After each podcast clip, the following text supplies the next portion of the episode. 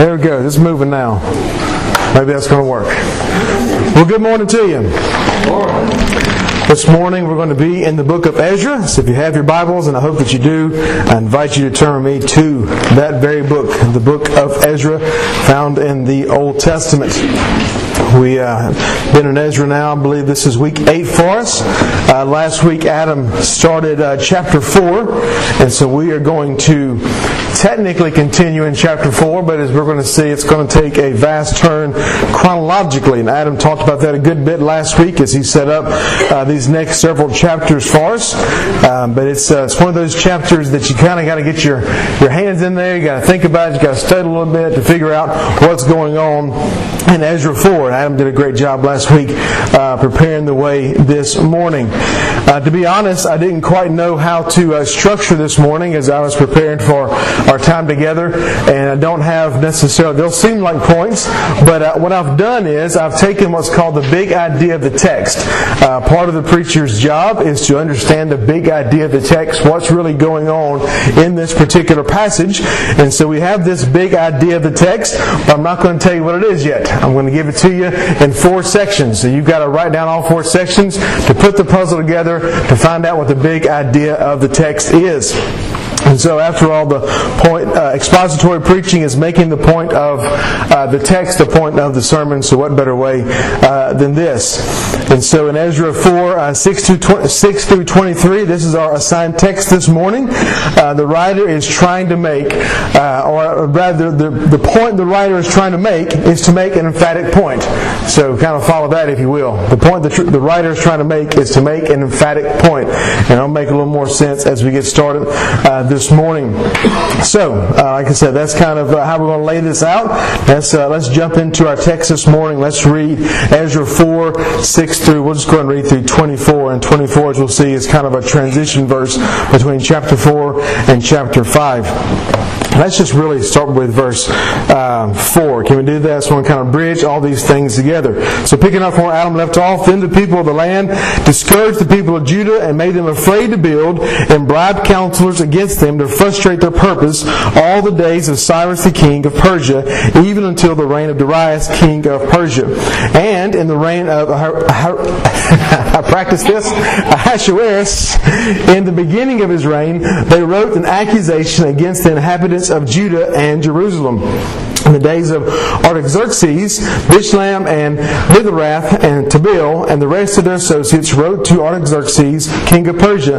The letter was written in Aramaic and translated. Rehum, the commander of Shimshai, and the, the scribe wrote a letter against Jerusalem to Artaxerxes, the king, as follows. Rehum, the commander, Shimshai, the scribe, and the rest of their associates, and the judges, the governors, the officials, the Persians, the men of Erech, the Babylonians, the men of Susa, and that is the Elamites and the rest of the nations whom the great and noble Osnappar deported and settled in the cities of Samaria and in the rest of the province beyond the river.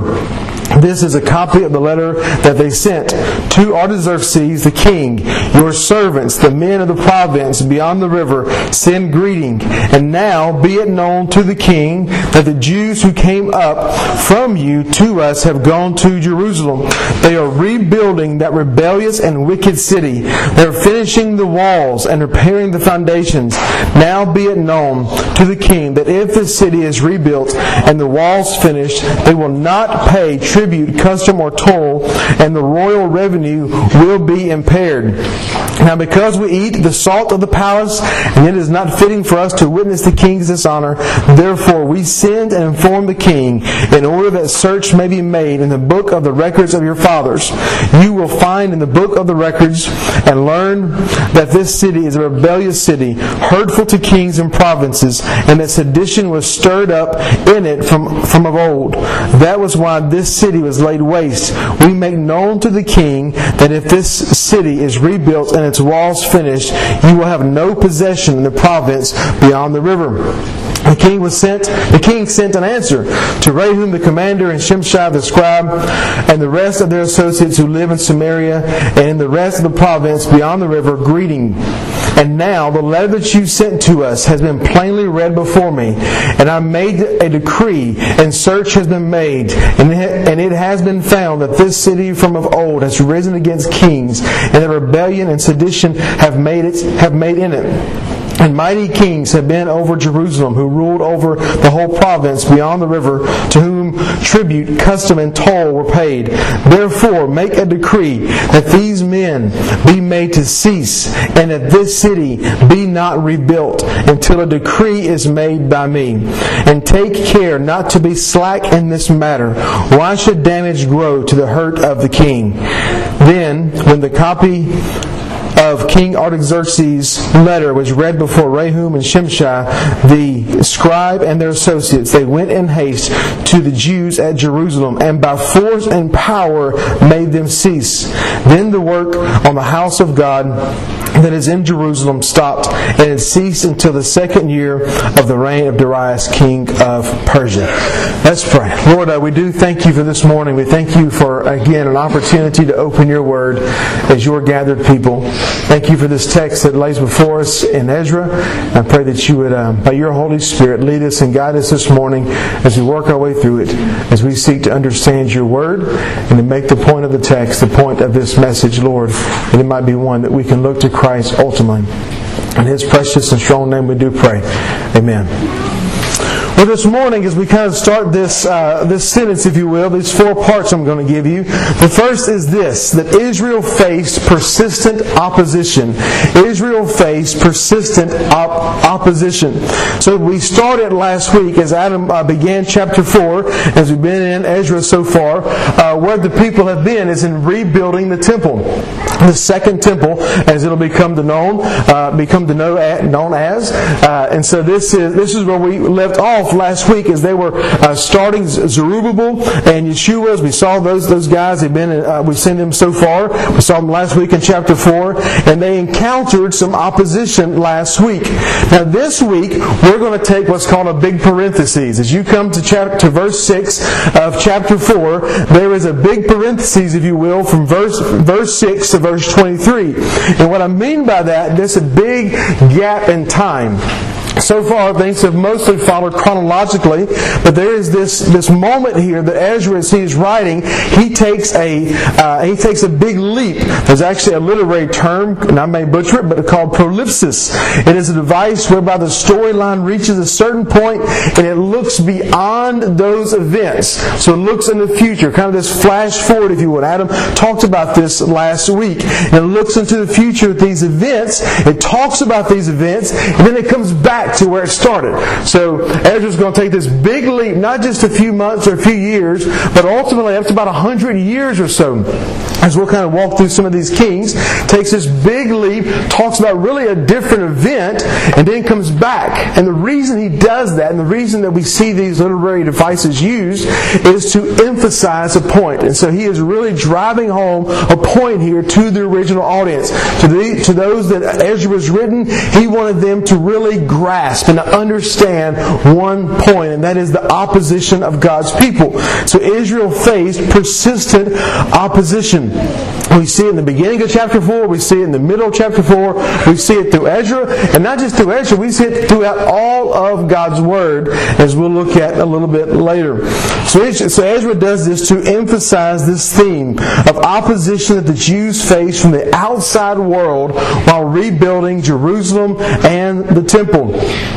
But before we jump into the future, let's look at where we left off last week, specifically in verse 3, because this is kind of a, the moment that we see something happen. So they're rebuilding the temple. Uh, they make a, we see that at the end of chapter 3, a lot of noise is made, as Adam said last week, whether that was the key event or not. Ultimately, the surrounding neighbors caught wind of what was happening, and they knew that something was going on, so they, they approached the people of Israel and said, hey, we worship the same God, we just worship a little bit differently. And that's where we see in verse 3. But Zerubbabel, Yeshua, and the rest of the heads of the fathers' houses in Jerusalem said to them, You have nothing to do with us in building a house to our God, but we alone will build to the Lord, the God of Israel. As King Cyrus, the king of Persia, has commanded us. These surrounding neighbors, they come to uh, to the, the, Hebrew people and they say, "We want to help you build." And Zerubbabel and Yeshua and all these other folks said, "Thanks, but no thanks." Emphatically said, "No, you are not going to help us because you think we're of the same God, but we do not worship the same God. The God you worship is vastly different. We worship the one true God, the God of Abraham, Isaac, and Jacob." And so, from this moment, we see, and I believe this is why we um, he sets this portion of the text up, then starts this opposition. Then the people of the land uh, discouraged the people of Judah and made them afraid to build and bribed counselors against them to frustrate their purpose. And then we start these a couple kings' names here. All the days of Cyrus, king of Persia, even until the reign of Darius, king of Persia. And we'll see a couple of the kings here that's mentioned, uh, Ahasuerus and Artaxerxes. And uh, as we know, that Ahasuerus is also known as Xerxes the First. Now, all these names can get a little bit confusing, right? Shake your head if these things have been confusing. If you're not saying yes, you're a liar. So pick one. You're either confused or a liar, one of the two, or a great scholar. Uh, a, I guess that's a possible. So I'm going to I'm going to give you kind of a little layout, if you will, just a brief summary of these four kings. There's actually five kings between Cyrus and Artaxerxes, but the the, the, uh, the second one doesn't show up in Scripture. Cyrus' son, but the four that show up in Scripture, even namely show up in these in about four verses here. It mentions Cyrus and Darius, uh, Ahasuerus, and Artaxerxes. And so these four, let's kind of put them in their place in history and even in their biblical context. So Cyrus the Great, we see opens up in the book of Ezra. Uh, he reigned from about 559 to 530, if you're taking notes. And so he was the first king listed here. Chronologically, he comes first. And uh, he was known for allowing the Jews to leave exile, to leave Babylon, to go back and to rebuild. Now, the second king mentioned is Darius, or Darius the Great, Darius the First. Uh, he ruled from 522 to 486 BC, and uh, under his rule, under his reign, the second temple was finished in Jerusalem, and we'll get to in Ezra chapter 6. And he's also mentioned in the book of Daniel that we went through fairly recently. And then the third king, Ahasuerus, or, or Xerxes the First, uh, he reigned next from 486 to 465 and he is the one that we saw a lot of and learned a lot about in the book of Esther, or Esther, as some of you say. Um, book of Esther, as we uh, looked at several years ago. And finally, the king that we get to, and who is uh, predominant in this passage, is Artaxerxes the first. And he went by a couple of other names. Someone said that Artaxerxes was actually a title. Someone said Darius was a title. And there's a lot of uh, kind of scholarly debate over these issues. But as we have before us, Artaxerxes uh, the first, he reigned from 465 to 424 BC, and he's known for allowing Nehemiah to return to Jerusalem to rebuild the city walls. And so that's kind of these four kings, where they are in history, what they have to do with the biblical text, and what they have to do with the people of God. Now we see that Ahasuerus is mentioned very briefly. Uh, we've, we've heard a good bit about Cyrus already. We're going to hear more about Darius, and now Artaxerxes is, uh, is about to be on the scene, but just one brief verse there says, And in the reign of Ahasuerus, in the beginning of his reign, they wrote an accusation against the inhabitants of Judah and Jerusalem. So this is the first launching point into the future from where we were in chapter uh, 4, verse 5. So now we've skipped ahead. And so the reason he's skipping ahead is he wants to see this big picture. He wants the original audience who's reading Ezra when he first wrote it. The Holy Spirit wants us even today to capture this big picture of what's going on and this big picture is opposition. Israel faced persistent opposition. It started here uh, in this particular case about over the rebuilding of the temple and rebuilding of Jerusalem and rebuilding of the walls. It started right here whenever Zerubbabel rejected the help of the neighboring nations. And it didn't, it didn't just stop right there. They didn't just go home and get over it and come back in uh, a few months, a few years and say, hey, we can be friends. That's not what happened at all. But this seed of opposition began and it continues. And it continues to grow over decades, almost a century, just in this span that we have in chapter 4 here. And so we see they face persistent opposition. So Ahasuerus, uh, we see that in his time a letter was written, not the same letter that we're about to find out in verse 7, but a letter was written, a letter of accusation against the Jewish people was written to the king at that time. And so we know they face opposition during Xerxes the first reign. And as we know, they face opposition often. And so Ezra mentions him briefly to remind the original audience that the opposition that was faced, it was not unique to one king, one kingdom, or even one period of time. This was something that would be persistent and ongoing. Although the Lord used these kings to aid Israel at times, we can look at all of these kings and see some good things that the Lord used uh, in their reigns. They were also met with great opposition during every one of their reigns. Israel faced persistent opposition. Secondly, as we continue our big idea of the text here, Israel faced persistent opposition from the enemies of God. Where did this opposition come from? From the enemies of God. Not just their natural enemies, not just people that didn't like them and didn't like their, uh, their location or how they smelled or how they looked or any of that. They were ultimately, they faced this persistent opposition from the enemies of God. And there's no denying who these enemies are. We don't have to speculate. We don't have to think about it. It gives us a nice, succinct list. These are the people that we're talking about. And even they signed the letter. You can kind of, I, I doubt they have the same envelope system we have today, but they signed the front of this thing. As you look at there in verse, um, verse 7 and 8, it says the letter was written in Aramaic. And the reason it was written in Aramaic, because Aramaic was the, the, the, the king's language, if you will. Whenever formal documents were written, whenever uh, government documents were needed, any kind of formal documentation was written in Aramaic during this time in history. And so they wrote this very formal letter, very, intended to do exactly what it was meant to do, to to uh, uh, to make an accusation against these people who are rebuilding in Jerusalem. And so he says this letter was written in Aramaic and is translated.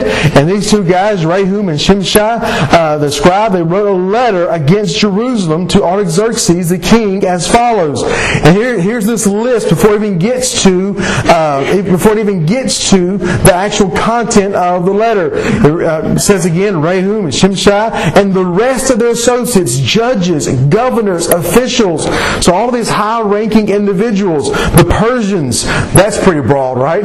So all of Persia on this letter, the men of Erech, the Babylonians, the men of Susa, that is the Elamites, and the rest of the nations whom the great and noble on, on the spar deported and settled in the cities of Samaria and to the rest of the province beyond the river or beyond the Euphrates.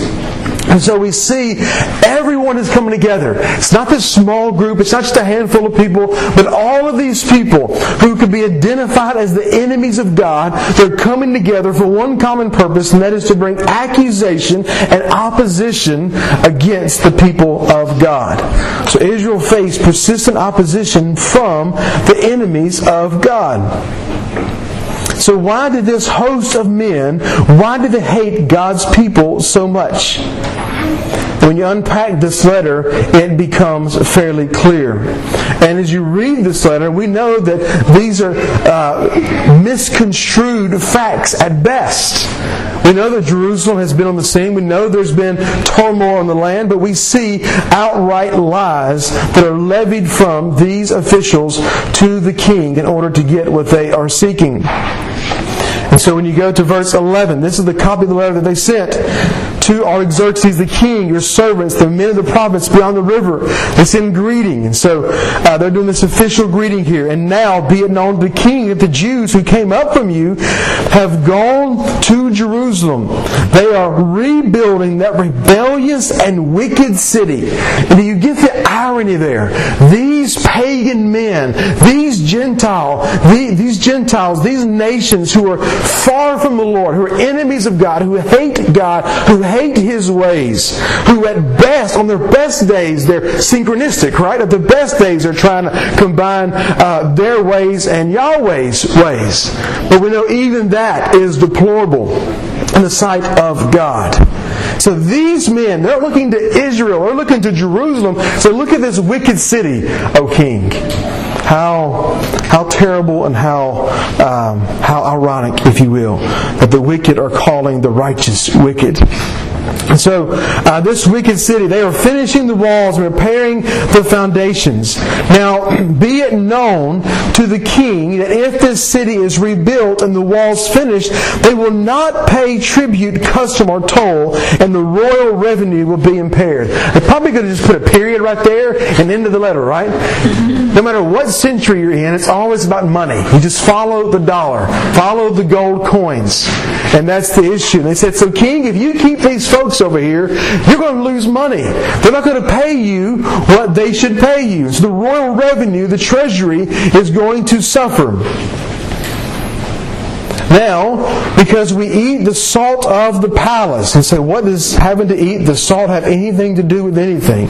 It is a, a reference to likely a couple, to at least one of two things. Uh, could be to the covenant that they've made, uh, this band of nations together. As salt is an, an, instrument of making a covenant, but it could also just be that they are uh, they're under the provision of the palace. They're under the provision of this king, and so it, it points to their interconnectedness to each other and to the king. So because we are connected, because we are one, we eat the salt of the palace, it is not fitting for us to witness the king's dishonor.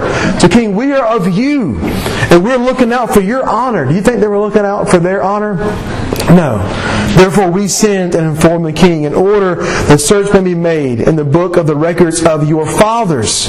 You will find in the book of the records and learn that the city is a rebellious city, hurtful to kings and provinces, and that sedition was stirred up in it from of old. And that is why the city was laid waste, because Jerusalem, we know, was laid waste whenever they were taken into exile, and Jerusalem was attacked.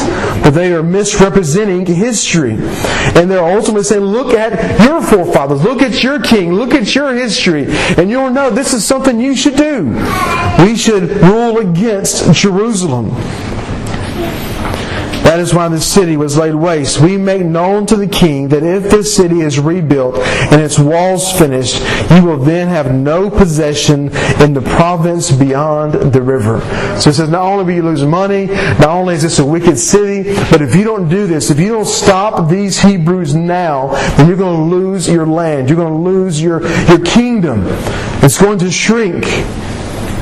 So we see all these accusations this host of men have thrown against the people of God to this king in order to have them removed and attacked and to have them cease their rebuilding of the city and of the walls.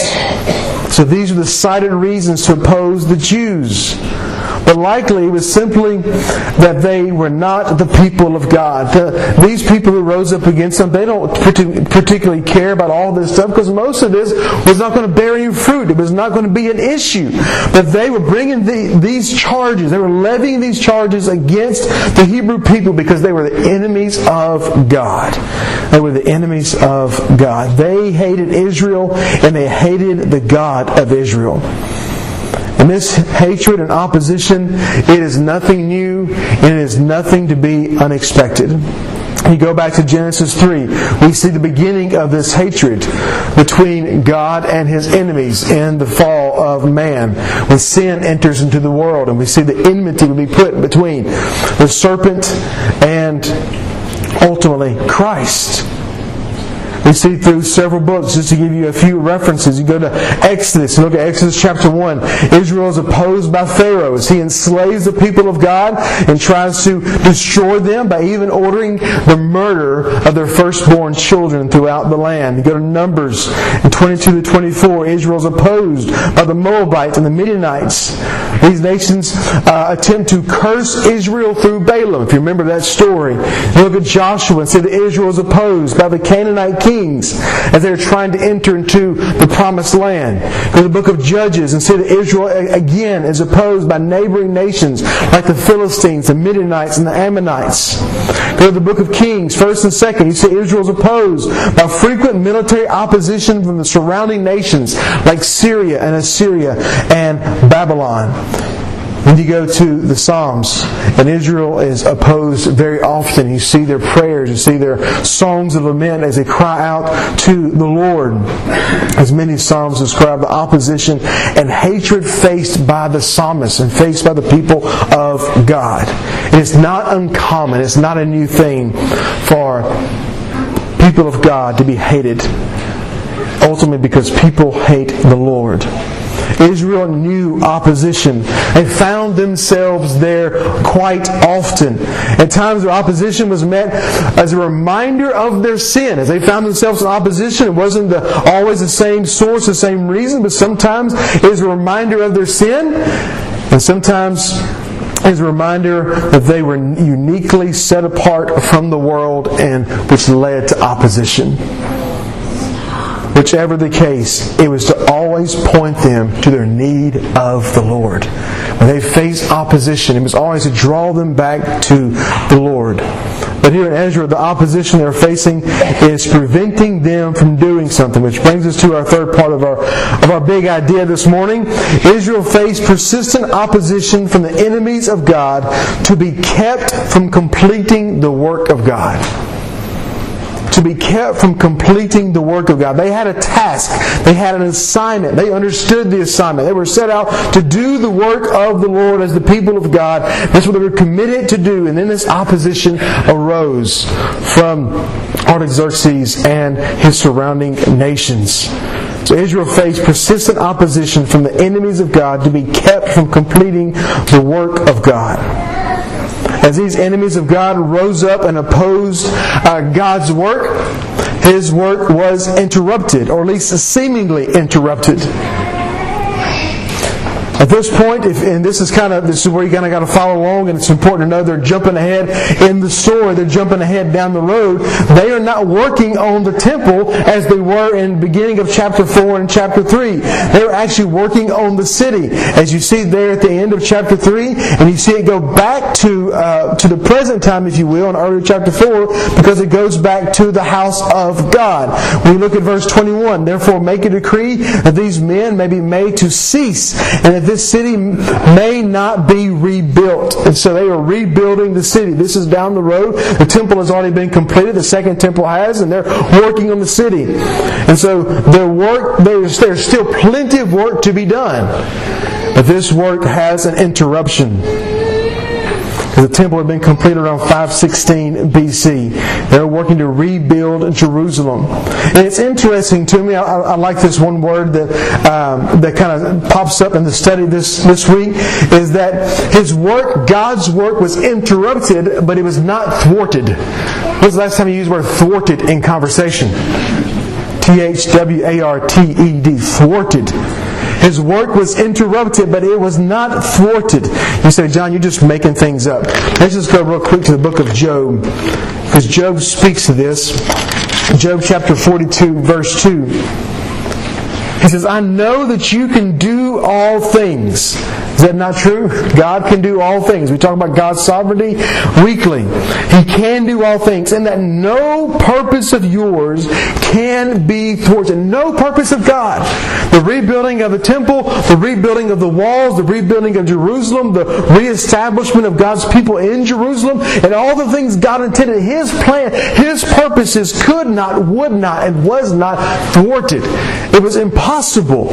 For God sits in the heavens and does as He pleases. Now, in the moment, you could have asked probably any Hebrew out there working the state of things, and they likely would have been dismayed. Whether it was in early chapter 4 as they rebuilt the temple, or whether it was 100 years later as they were rebuilding the city, or maybe during Nehemiah's time and they're rebuilding the walls, and, and whenever their work is, is ordered to be ceased and to stop, maybe they have been very exasperated, maybe very dismayed because they thought the work of God was being thwarted. They thought this interruption would be permanent. But we know as those who have hope in the Lord, those who have seen God be steadfast and sustain His people and be a keeper of all of His promises throughout all of Scripture, we know that God's work and His Word will not be thwarted. So they may have been dismayed. They may have thought His plans were being interrupted unexpectedly. Yet Ezra writes this account and he uses this rare technique of flashing forward so that the audience could be reminded that this opposition was common. That this opposition they had faced so many times. It was not just earlier on, it was not just during their great grandfather's life, it was all throughout the history. Not even during just their life as they're rebuilding the wall during Artaxerxes' time. To be encouraged at every corner and may have felt that God's plans were being thwarted, yet they were only being seemingly interrupted. Seemingly interrupted. Because we know that those who firmly trust in God's sovereignty, those who really look to and trust and believe in God's sovereignty, even those perceived interruptions are part of God's plans. There are no accidents, there are no mistakes, there are no oops, and God's got to react. Oh, I didn't know that Artaxerxes was going to do that. I didn't know that all the king's men would come together and shut down my project. What am I going to do? All of these things are part of His sovereign plan. Even these perceived interruptions. For all things work together for His counsel. And maybe this morning we need that reminder that God's plans will never be thwarted. His plans for your life, His plans for your kids' lives, His plans for the world around us, that God is carefully and faithfully bringing about His will in all things. Not just some things, not just church related things, not just the history of things, but presently and for all future eternity, that God's plans will always come about. And He is carefully and faithfully bringing these about in all things. Which leads us to the next part of our um, of our big idea, the last part. So here's the big idea of the text. Israel faced persistent opposition from the enemies of God to be kept from completing the work of the Lord, and so do we. So do we. We too face this persistent opposition from the enemies of God to be kept from completing the work of the Lord. Go me to the book of John. such is just a, a great parallel to Ezra chapter 4. John 15. We'll start in verse 18 and go through 16 and 11. So we're going to read this, this chunk of Scripture, but I believe it'll be helpful to us. John 15, 18 says this If the world hates you, know that it has hated me before it hated you. Nothing new, Jesus says. If you were of the world, the world would love you as its own, but because you are not of the world, but I chose you out of the world, therefore the world hates you. So we can go to understand the why. Uh, did the Persians hate the people of God? Why do people today hate the people of God? Why do any, does anybody in all creation hate the people of God as they're actively following and serving the Lord? There's the reason why, right there, because they hate God. Remember the word that I said to you, a servant is not greater than his master. If they persecuted me, or if they opposed me, they will persecute you. If they kept my word, they will also keep yours. But all these things they will do to you on account of my name, because they do not know him who sent me. If I had not come and spoken to them, they would not have been guilty of sin. But now they have no excuse for their sin. Whoever hates me hates my Father also. If I had not done among them the works that no one else did, they would not be guilty of sin. But now they have seen and hated both me and my Father. They hate God the Father and God the Son and hate God's people. But the word that is written in their law must be fulfilled. They hated me without a cause.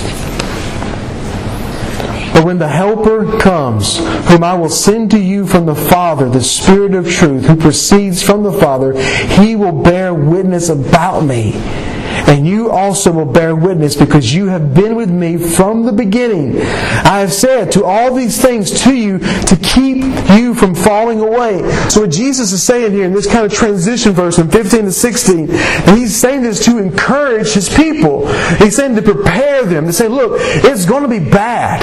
He said, I'm not promising you a life of luxury, not promising you a life of peace, not promising that things are going to go well. Actually, I'm telling you, people are going to hate you because they hate me. They hate the Father. They're definitely going to hate you. If you hate Jesus, how much more are you going to hate John McCartney?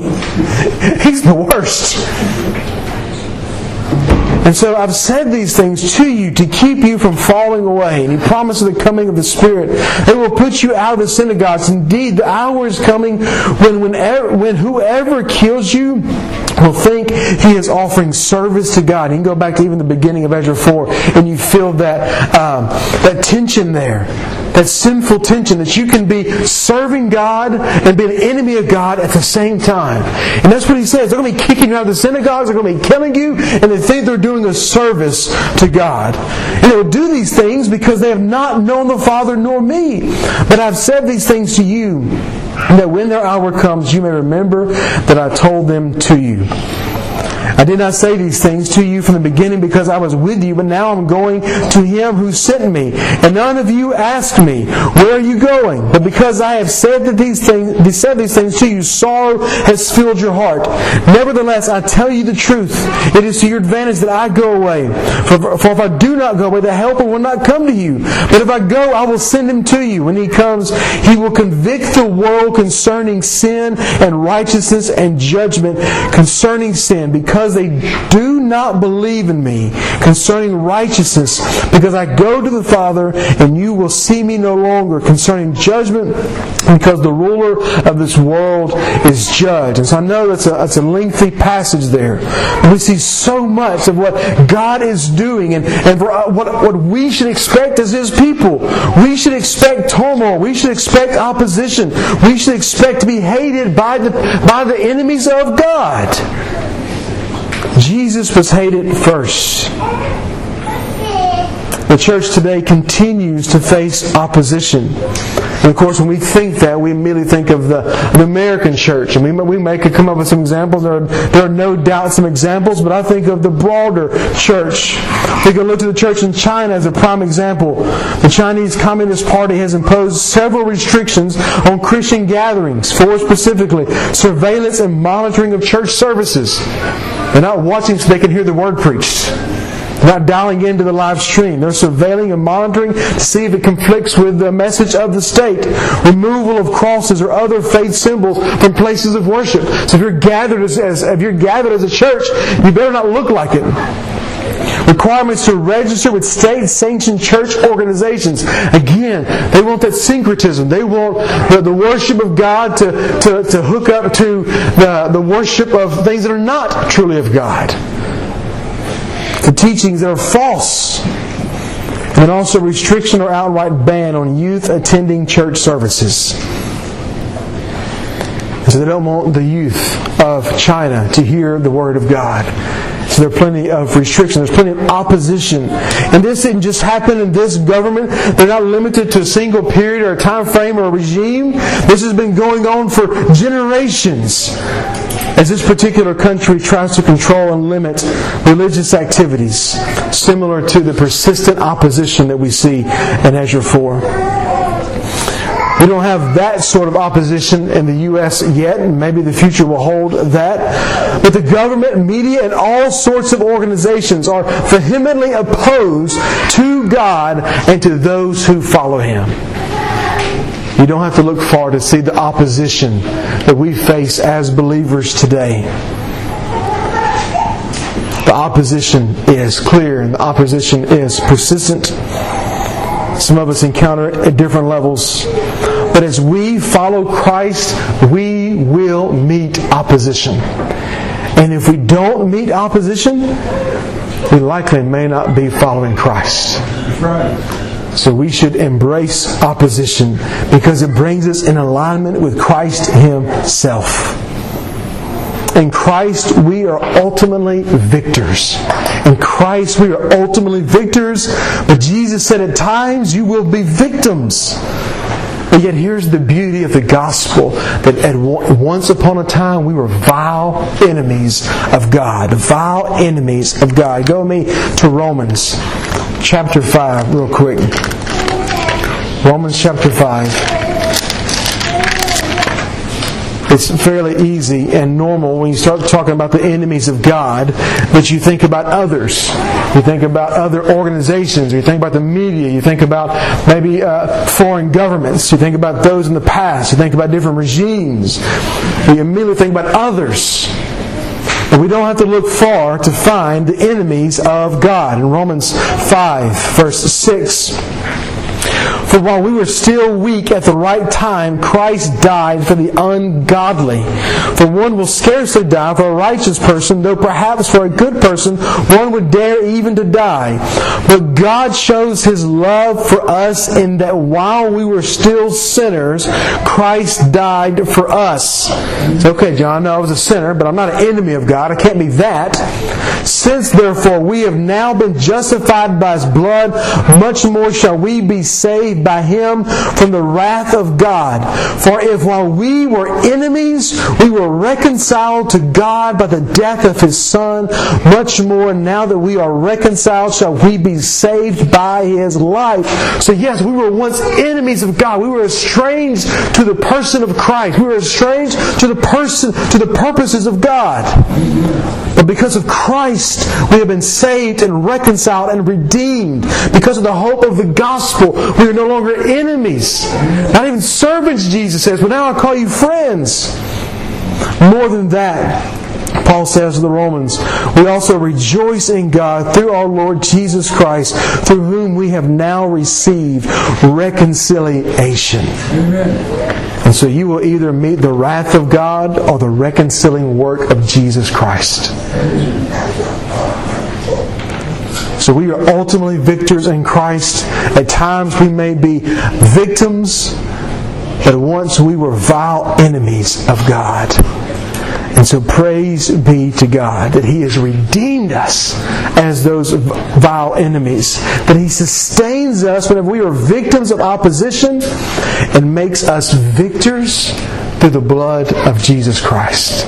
And as we even gather around this table this morning, we do so. We celebrate the victory that we have in Christ. It's not just a song that we sing, but we are true victors in Christ because of the work and person of Jesus. And we gather around this communion table each week to be reminded of His broken body and His poured out blood. That whenever we do face opposition, but ultimately we can look to the hope that we have in Christ. Let us pray. Our Heavenly Father, we do thank you for this morning. We thank you.